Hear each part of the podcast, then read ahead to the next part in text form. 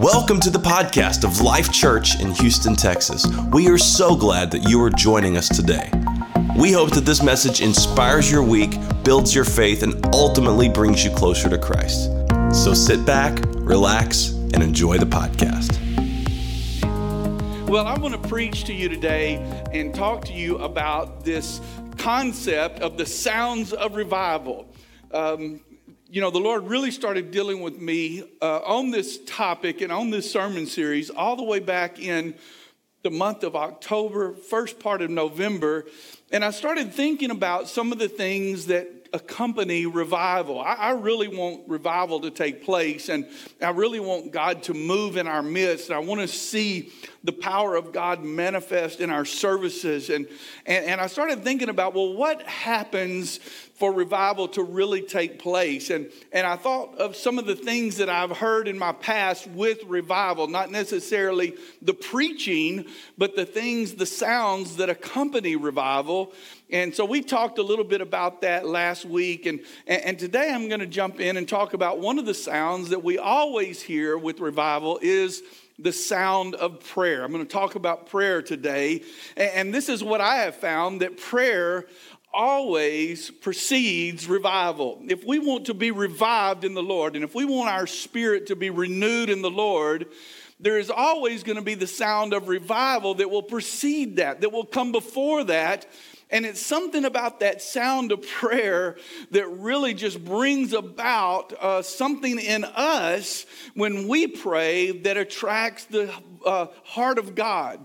Um, this is what the Lord said to his people, the children of Israel, all the way back in Second Chronicles chapter 7 and verse number 14. Now, I know you see this all the time, but I really want you to listen to this verse and think about it in, in this uh, meaning of how it comes before there is a reviving. And this is what the scripture says it says, Then, if my people who are called by my name will humble themselves and pray and seek my face and turn from their wicked ways, I will heal, hear from heaven and will forgive their sins and restore their land. Now, I know that this is uh, talking about a very specific time in the history of Israel, but it is a principle that can be applied to what we need from God.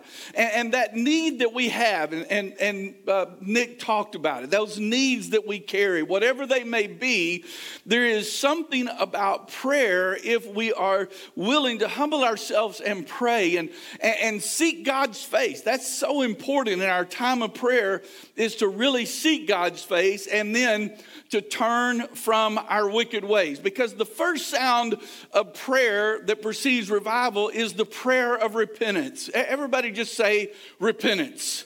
Repentance is a prayer that has to be prayed for revival to even be possible. You, you, see, there's these issues that we have in our life, and it's called sin that is constantly separating us from God. But a simple prayer of repentance unites us back to God and He revives us or He uh, uh, uh, quickens us through His Spirit. Now, uh, last week I talked about that, and, and one of the things that I spoke about in my message last week is that there are several things that we must do immediately if we really want to move of God in 2022. And, and one of the things that I mentioned is that we must seek God with a broken and a contrite heart, uh, uh, that prayer of repentance, and, and, and uh, that, that thing that we need uh, to do so that God will move in our life. And, and I, I mentioned that we have to seek God with that broken and contrite heart. And, and, I, I'd like to just pose a question to you, and I'm not going to ask you to answer it. I'm going to actually answer the question for you. But, but let's just ask this question Why is repentance essential to revival? Why? Why, why do we have to go through that? Why would we have to repent um, so that we could really see God move. Doesn't God want to move? Yes, He does. He wants to move. But repentance is simply us aligning ourselves with what God's will is and what God wants to accomplish. And it puts the church in the position where we can uh, respond to what God has to say for us. When Jesus came, he came seeking people that would serve him, follow him. And, and unfortunately, the, the vast majority uh, of the nation of Israel rejected him. And a lot of that rejection was because of the religious leaders of the day. And, and there was a time that Jesus confronted them. As a matter of fact, the harshest words that we see in the scripture that Jesus ever gave were, were, were, words that he gave to the religious leaders and people that were so full of religion. And, and, this is what he said in, in Luke chapter 3. He says, When the crowds came to, to John for baptism, this is John speaking now, you, you brood uh, of snakes who warn you to flee the, the coming wrath. Prove by the way you live that you have repented of your sins and turn to God. So he's talking to these very religious people that were holding on to these ways of living. And, and, and, what he was telling them is it's obvious that you haven't repented, that you're not following God. Uh, it's obvious that you haven't turned to God because you think that everything is okay. I, I mentioned last week that passage in the book of Revelation where the Spirit of the Lord was speaking to the church and saying, You think you're fine, you think you're rich and you're increased with goods, and really you're poor. You're, what, what, what, what it's saying is, You don't realize how much you need me. Can, can, we just, can we just make this declaration in this room right now? We need Jesus. Does anybody agree with that? We need Jesus. Anybody in the Houston campus, do you agree with that? We need Jesus. And, and when I look at what Jesus said about repentance over and over again, that this is what I find. I find, first of all, that repentance, if I am truly repentant, if my heart, if I bring my heart to the Lord and I ask for a clearing, a cleansing, a, a change in my heart, what happens is it opens the way for me to really have a relationship with God. It, it, it, it's a, it's a, a, time where I can come close to Him. And, and, and repentance is always uh, two sided. It's me turning from my sin, but it's God then coming towards me and that incredible relationship that He wants to have with each and every one of us. So I, I, must turn away from my sin and turn towards God. But the other part of that is when I do that, that really opens the way for me to have that relationship with God because God is attracted to our prayer of repentance and He is faithful to forgive us and he's faithful to walk with us. Second thing that I find about repentance is that repentance demonstrates real faith. You know, there, there's a lot of people that, that have um, faith because it comes from their parents, or faith that it comes from their grandparents, or, or faith because that's just the way they were raised. They were always in church, and so there's a level of faith. But, but true faith is when you've made the decision on your own, from your own heart, when you've gone through those issues where you are the one that says, I am going to take that step, not just because of what my parents have said or my grandparents, but because I want to have that relationship with the Lord. And so, repentance, true repentance, where we are clearing our heart, where we are confessing our faults, our sin, and walking in that changed life, is just amazing to bring us to that place where there is real faith in our life. Let, let, me refer back to these religious leaders in the days of Jesus. They, they dressed holy, they, they spoke holy, they stood on the corners and, and, and proclaimed their own righteousness. But when Jesus came and saw them along with John the Baptist, he condemned them. He said, There's, there's nothing about you that's holy. He actually called them uh, uh, uh, like a, a, a whited sepulcher. You're, you're beautiful on the outside, and that, that was a, like a tomb, but on the inside, you were full of dead man's bones. That's how he described them, how uh, he challenged them. And the reason that we see this over and over again is because this was a type of people that wanted to be known for their religion, but their hearts were not open for change. They were not open to recognize who Jesus was or to walk with Jesus or to see the miracles. They would watch him perform miracles, and instead of rejoicing about the power of God, they would condemn Jesus because of the way he did the miracle. Well, you did it this way and you did it that way and you shouldn't have done that. And, and they were completely caught up in their own way of living. They had no real faith where they were following God. And, and repentance is always tied to action of my life. If I am really repentant, there's going to be a faith in my life that gives me the strength that I need to walk through any situation. And then the third thing, and, and maybe the most important thing, is that when I truly repent, it breaks the bondage of sin that is in my life. It breaks that bondage of sin. It breaks the ties that are in my life. And, and one more time, I'll refer to those religious leaders. Not only were they unwilling to repent, but it led them to deeper and deeper sins and, and thoughts to the place where they plotted and executed Jesus Christ. They killed him because there was never that turn in their heart. And, and I, I think that there's something we should see there, and that is is unrepented sin always leads to greater sin.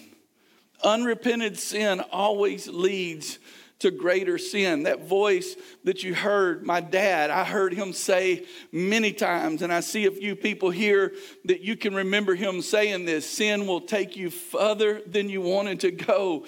It'll keep you there longer than you wanted to stay, and it'll cost you more than you were willing to pay because it just keeps leading us. And so, what repentance does is it breaks those chains of sin in our life and really leads us to the place where we can have that relationship with God. Now, I am, uh, I, I, want people to pray. I, I, want people to pray. And I, I believe that God hears the call of the desperate. I believe that God hears the call of those that are hungry. But I want you to also understand something. According to what Paul said in the book of Ephesians, we're dead when we're in our trespasses and sin. And when we're dead, it's hard to speak a word. Dead people don't talk. It's hard to speak a word. And, what we have to do, first of all, is we have to have that quickening of, quickening of the Spirit. And, and I personally believe that the prayer that the Lord hears first from our lips is the prayer of repentance. It's the prayer of us turning around. It's the prayer of us coming back to God. Listen to what the, what the um, psalmist says in Psalm 66 and 18. He says, If I had not confessed the sin in my heart, the Lord would not have listened. That's a powerful verse, isn't it? It, it really puts it in perspective how important, how important this prayer of repentance is. And, and spiritual revival, listen to this spiritual revival a reviving, a quickening, a, a, a, healing in my heart, rejuvenation in my spirit. It cannot take place without the prayer of repentance. Revival follows repentance. Turn to your neighbor and say, Revival follows repentance. And I've prayed about this and I've asked God to give us a year. I, I want our church to experience a year of supernatural, spiritual revival. I, I, want our church to experience a year where we hear about God healing this person and God delivering this person and God say, Is anybody with me? I want that. I, I don't want to ever go to a church where it's just a party, where it's just a social gathering, where I just go to see my friends. I love, I love seeing my friends. I am one of those guys that's just um, energized by hugging somebody's neck that I haven't seen and, and seeing people that are my friends. I'm energized by that. But more than doing that, I want to go to church where my soul is moved and where God talks to me and where there is something that is happening that is beyond this world. Amen. And, and, and if we are going to be serious about having that, then as a church, we have to put ourselves in the position of repentance. We have to put ourselves in the position of God, forgive me, of Lord, I want to make sure that I am right before you. And, and, and so I, I, am going to ask you to do something at the Houston campus, here at the Friendswood campus, that, that may be a little awkward for you, but I'm going to ask you to stand with me right now, and, and I'm going to ask you to just let me pray a prayer of repentance for our church. I'm going to ask you if there's something in your heart, you could just say, Lord, I want to turn away from that.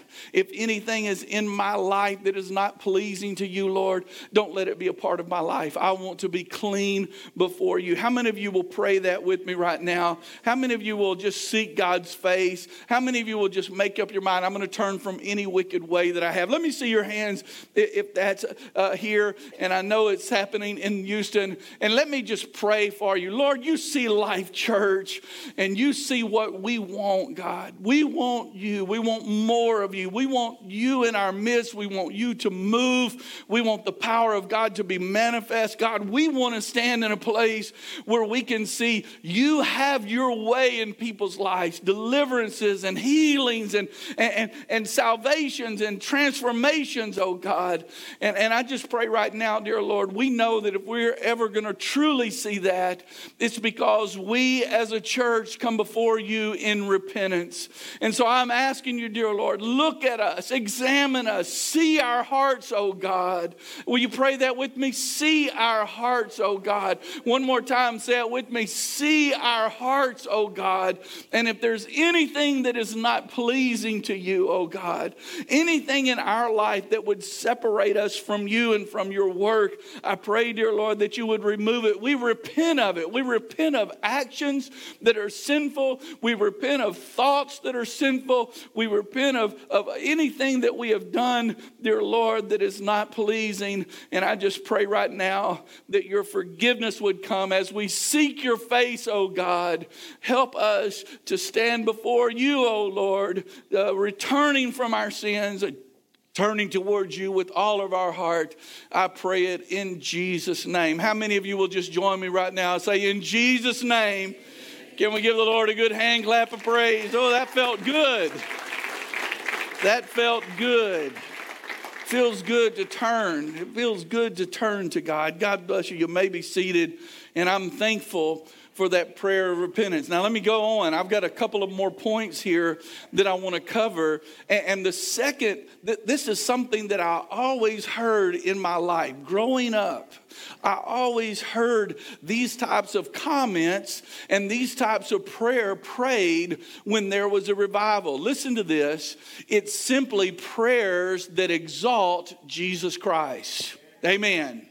It's all about Jesus. It is all about Jesus. And if it ever gets to be where it's about something else, then we've missed it. It is all about Jesus. And something that is very important for a church that is in revival is to constantly lift up the name of Jesus and to exalt the name of Jesus. It, there's something about it when we look at the truth of who Jesus is and what Jesus has done for our life that completely change changes the spiritual atmosphere. I'm going to give you an example from the book of Acts chapter 10, one of my favorite chapters in the Bible because it was so groundbreaking in the transformation of the church going from the religion of Judaism Judaism and breaking from that and becoming really the Christian church where now it was Gentile and Jew. Just a beautiful, beautiful chapter that I love and I've, I've just gained so much from studying it through the years.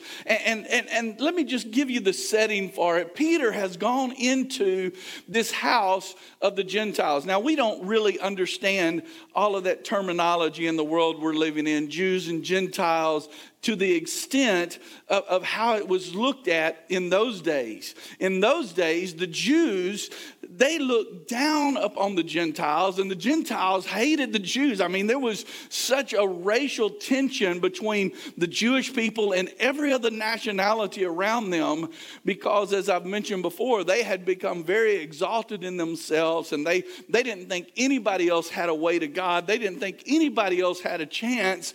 And, and when Peter is in this home of Simon, God starts giving him this vision of how he's going to go and he's going to eat all of this food that Peter had never eaten before. It, it was all tied to the dietary laws of the Old Testament. And, and so the Lord prepares this plate and this table for Peter and says, Hey, rise and eat. And Peter's like, Oh, no, God.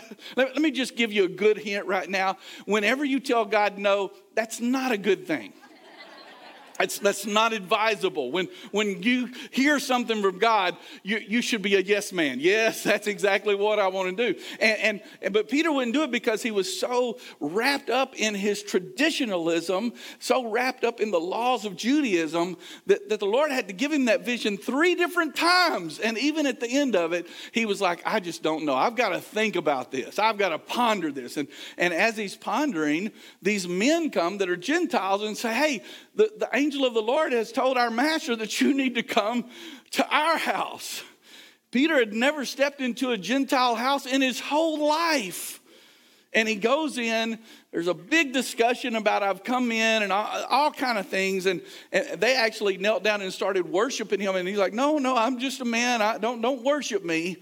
And I want you to just, I'm, going to read a verse and then I'm going to go backwards. So I'm going to start in verse 44, then I'm going to go back into the 30s and, and, and talk about it. Listen to verse 44. Even as Peter was saying these things, the Holy Spirit fell on them who were listening to the message. And this is why the Spirit fell. He was preaching about Jesus, he was exalting Jesus.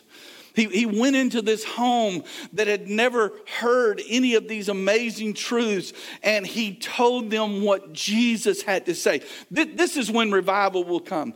Revival is likely to come in great power when Jesus is lifted up on high.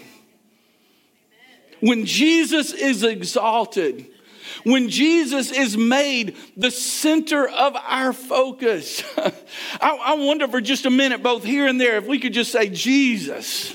You know, there's something about that name and the power of that name. And, and as I look at this passage of scripture, I see how Peter exalted Jesus. And I'm going to do this quickly. He first of all told the household of Cornelius that Jesus was a bringer of peace. Listen to verse 36. This is the message of the good news for the people of Israel that there is peace with God through Jesus Christ, who is Lord of all. I, I, want peace. I want peace with God. Don't you? Does anybody want peace with God? Eh, eh, let me tell you why you should say yes about that. Because the other side of peace of God is, is where we're subject to the wrath of God because we're in sin. But Jesus came to break that sin in our life and to forgive us. And now we can stand on the side where there is peace with God in our heart because of the sacrifice of Jesus Christ. Because we're, turned away from his wrath and we're now in the blessings of God. So the first thing that, that Peter says is he lifts up Jesus and he said, This is God's peacemaker. God's peacemaker has come and he sent the good news of peace by Jesus. Jesus Christ. He also said in that verse, the last part of that verse, that Jesus is Lord of all. Amen. This is the one that we're going to worship. This is the one that we're going to serve. Jesus is Lord of all.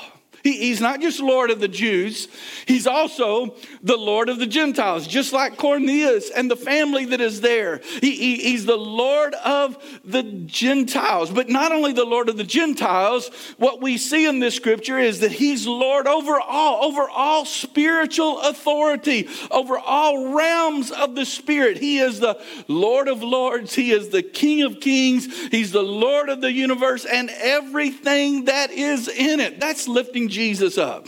That's exalting Jesus. And as a church, as we exalt him and as we lift him up and as we acknowledge that he is Lord of all, there's something that starts happening in the dynamics of our worship. It's no longer just a routine, it's no longer just something that we go through, but we realize the one that I am worshiping is the Lord of all, over all. He is in authority of all things. Amen.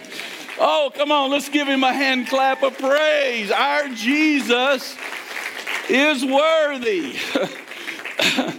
Last Sunday I was preaching, and after the sermon, uh, there was a young lady that came and talked to me, and she talked about how um, she had been uh, raised Baptist, and thank God for all of the good Baptists are out there. We're not in war or competition with anybody, but uh, she was says, you know, I, I grew up just uh, standing in church with my hands by my side, and today was quite uh, exuberant.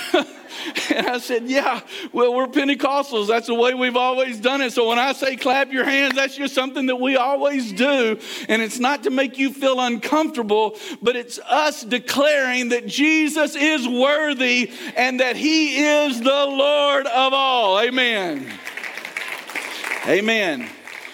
Amen. Peter also talked about how Jesus was raised from the dead uh, by God. Verse 40 and 41 But Jesus raised him on the third day and made him manifest, not to all the people, but to us who were chosen by God as witnesses, who ate and drank with him after he rose from the dead. What a powerful testimony that the one that we are serving, death could not hold him, the grave could not hold him. Amen. There's another thing that he said. He said that Jesus is the source of God's forgiveness for our sin. Verse 43 He is the one all the prophets testified about. Remember what Jesus told the religious leaders? You're searching your scriptures when the scriptures are all about me. This is the one. All the prophets testified about him, saying that everyone who believes in him will have their sins forgiven through his name. I love that Peter lifts up Jesus as the source of God's forgiveness from our sins. And, as he just kept lifting Jesus up, and as he kept talking about he is the peacemaker, he was raised from the dead, he is the one that came to forgive our sins, he is the one that conquered sin. Then it comes back to that scripture in verse 44 while he was speaking, the Holy Spirit fell on them who were hearing the message of God. I, am I am in full, listen, full, fully aware that my voice and my preaching style is never going to be able to move thousands. It's never going to be one of those voices that, that people say, oh man, I just heard this amazing preacher.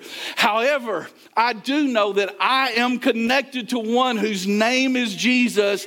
And if I will lift him up and if I will talk about Jesus, then this is what's going to happen. The Spirit of the Lord will fall. Hallelujah.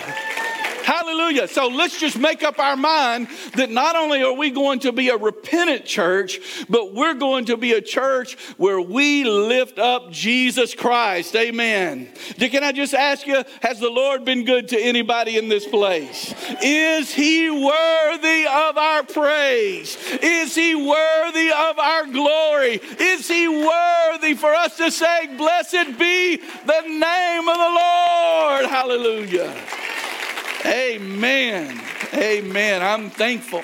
I'm thankful for that. I'm thankful that that's what the church will do. We'll be repentant. We'll lift up Jesus. And then the third thing, I'm, I'm wrapping up. I'm getting close now. I know that I'm only on point three, but my goodness, you can't believe how close I am to being over. Uh, the third sound of revival is that we pray that we would live in the Spirit. We, we get to the place where we no longer want to live according to the things of this world. I, Lindsay talked about it a little bit while she was praying and speaking today. That was so good, Lindsay. I'm so thankful to hear her voice. And, and she talked about the world. Don't pay any attention to it. You know, there's something about revival. When we're revived, we don't even want what the world has. We want what God has. We want what the Spirit of the Lord has for us. And, and, and, and we need that. We need to live in the Spirit. First of all, we need to live in the Spirit because we need God's power in our witness witness as we go into our workplaces, as we go to our families. It doesn't need to be just words that we say about Jesus, it needs to be the power of the Lord living in us that is an example on how we have overcome. We need God's power in our witness. Jesus even said it in chapter 1 of Acts, verse 8, that, that he was going to give them power. So we need to understand that that same power that raised Jesus Christ from the grave is alive and welling us today. Joseph even said that. I was sitting there thinking maybe the worship team should just preach today, but the, I, they were taking all my points. We, we have to understand. Everybody just listen to me for a minute. This is not something we understand by logic or by science. This is something we understand understand by faith. This is something we understand by the Spirit of God. We have to understand that God's power in us is greater than anything that we will ever face. Does anybody believe that with me this morning? Does anybody believe that in Houston this morning? I, just would ask you if you have a testimony, did the Spirit of God help you overcome anything? Did the Spirit of God help you get set free from something that you thought you would never be set free from? That's what happens when we are in the power of God, and, and, and we need that. We also need God's power in our walk, just our daily walk. We need, we need the power of God to help us. And, and Paul said it in Romans chapter 12, verse 1 and 2. And so, dear brothers and sisters, I plead with you to give your bodies to Christ because he, of all he has done for you, let them be a living and holy sacrifice, the kind that you will that he will find acceptable. This is truly the way to worship him. Listen to verse number 2. Don't copy the behavior and customs of this world, but let God transform you into a new person by changing the way you think. Then you will learn to know God's will for you, which is good and pleasing and perfect. We need God's will God's power in our walk. And, and this is the last uh, thing I want to say in, in, praying that we are a spirit filled church. We need God's power in our words. Everybody say, the power of my words. I, I want God to anoint my voice. Now, now I want him to anoint my voice when I'm preaching for sure. I, I need it. I've got to have his help. But you know what? Beyond that, I want God to anoint my voice in my everyday conversation. Because this is what happens in everyday conversation. We many times move into a realm of criticizing, either criticizing ourselves. I've heard people say horrible things about themselves. Listen, there's power in your words. Don't, don't quit talking about how inadequate you are, how dumb you are, how you can't do it. Don't, don't do that. Don't let the power, we need the Spirit to guide our words. I am who you say I am, Lord. I am a child of God. Is anybody thankful to be a child of God? Well, if you're thankful, then let that be the words of your mouth. I, heard someone say this past couple of weeks, and I can't remember who it was. It was a, a preacher that I was talking to, and he talked about how God had really spoken to him about just the words that he says. And, and, and, this is what he said. Maybe there's a message here for someone. I, I'm not wanting to step on toes today, but if it happens, it happens. He said that God even convicted him about arguing with his wife. I said, My Lord.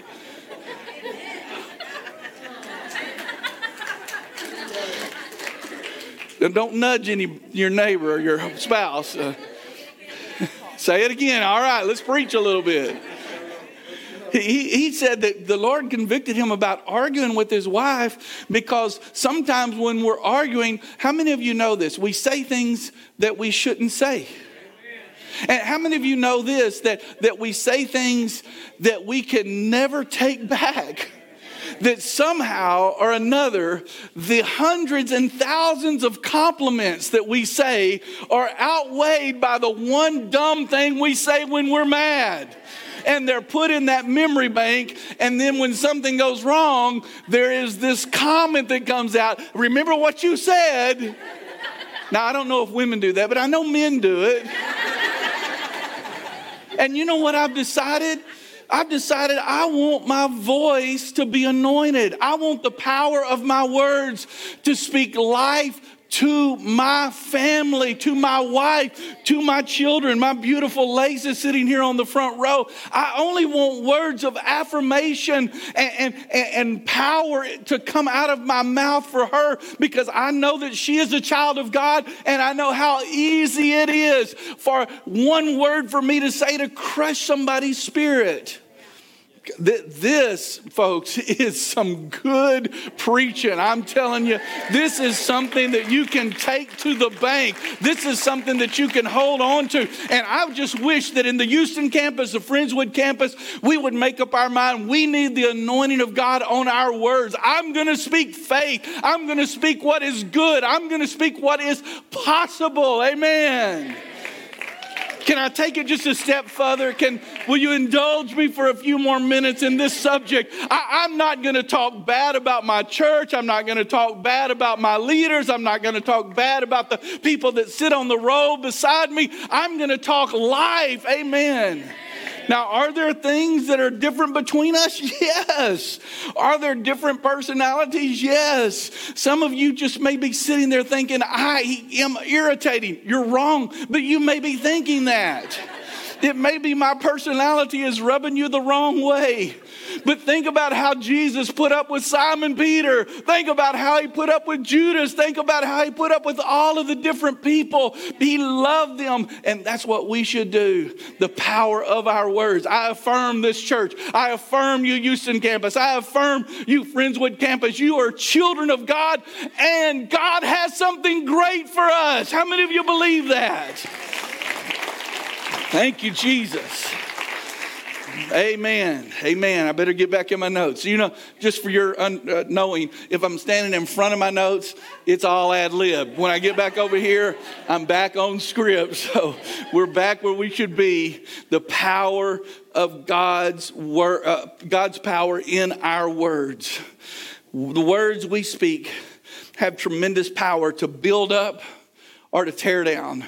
And I want to pray that prayer. I'm going to pray, I want to be repentant. Everybody say, I want to be repentant. That, that's, that's the prayer that we pray, the sound of the prayer. I, I want to pray where I exalt Jesus. Everybody say, exalt Jesus.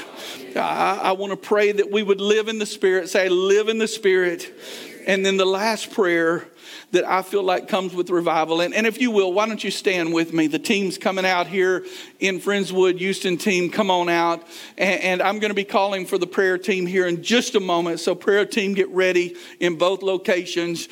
Uh, the fourth thing is that I want to pray for God's Spirit to fill us up. To fill us up. So, this morning, I was listening to a memorial service that was for my granddad. This was, this was years ago, probably 30, 35 years ago. They had this service in Cunningham, Texas. Does anybody here know where Cunningham, Texas is? If you do, raise your hand. See, nobody knows where Cunningham, Texas is. I mean, it's just a little place out of the way. It was once a thriving community that, of course, world changes, and those little communities, uh, many of them died out, and that's one of them. But my granddad went to that community years ago and brought the gospel. And this memorial service, they were actually uh, erecting a little monument for him. And, and it's a beautiful, I've actually been there just once. I, I was thinking this morning, I've got to take my family to that. And they had these people come up. This, this revival took place back in the 1930s, 1940s. And so when it was um, filmed 15 or 20 years ago, it, the people that were testifying that had been a part of that revival were just, they were very old, elderly, and uh, it, it was, man, I tell you what, it just, it did something to me this morning to hear it. And, and, and when they were testifying, they were talking about how the power of God moved in such an amazing way. And, and Granddad had one service there that um, many say is still the largest religious gathering that was ever in that Lamar County area. Thousands and thousands of people came. And, and their testimony was how the Spirit of God just moved so strongly. They, they talked about healings. They talked about a little crippled boy. He was actually there, and when he was like 18 months old, uh, he, he couldn't walk, paralyzed from the waist down. God healed him in a meeting, and he, he got up and said, Well, I can't tell you that I remember the miracle because I was just a baby, but I can tell you it happened. and it, it was just so refreshing. And so, if I were to ask you today, what is the greatest need of the church? You know, some would say, well, well Pastor, we, we need a new campus in Friendswood. You may be right. That's one of a great need that we have. Pastor, what are we going to do in Houston? We need a new campus there. Or Pastor, we need more missionaries. We need we need to give more to missions. We need better children's facilities. I've heard it all. Believe me, I've heard it all.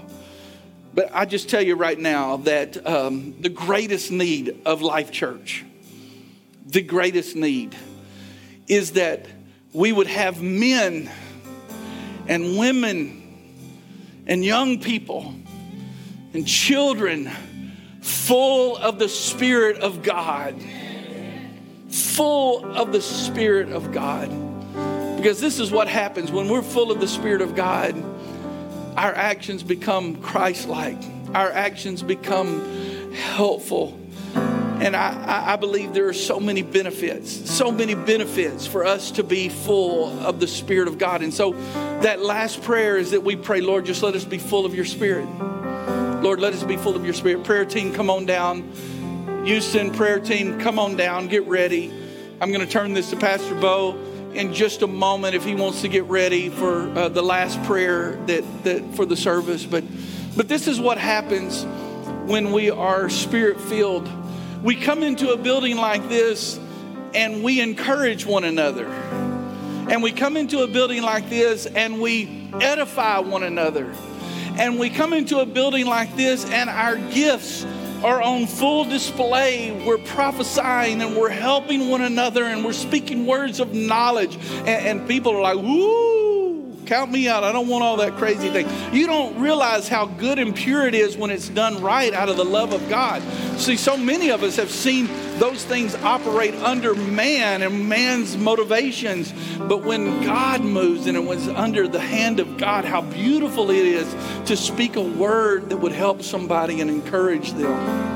I, when we're full of the Spirit, we come in, we encourage, we edify the fruit of the Spirit, the love and the joy and the, the peace and the kindness. And, and, and, and when we're full of the Spirit, we start calling things out in people we start telling them, I know God's got an anointing on your life. I can see the hand of God in your life. I, I believe that God wants to use you in a mighty way. I don't know about you, but I want to be a part of a church that's not built on talent. It's not built on speaking ability, which we're safe in that area. It's, it's not built on uh, grand cathedrals. I want to be a part of a church that is built on the power of the Holy Ghost. Is anybody with me? The sound of revival. Amen. Houston campus, I love you. I'll see you next week. And I turn you over to Pastor Bo now. God bless you. Take that service. And for the Friendswood campus, I just want to pray right now.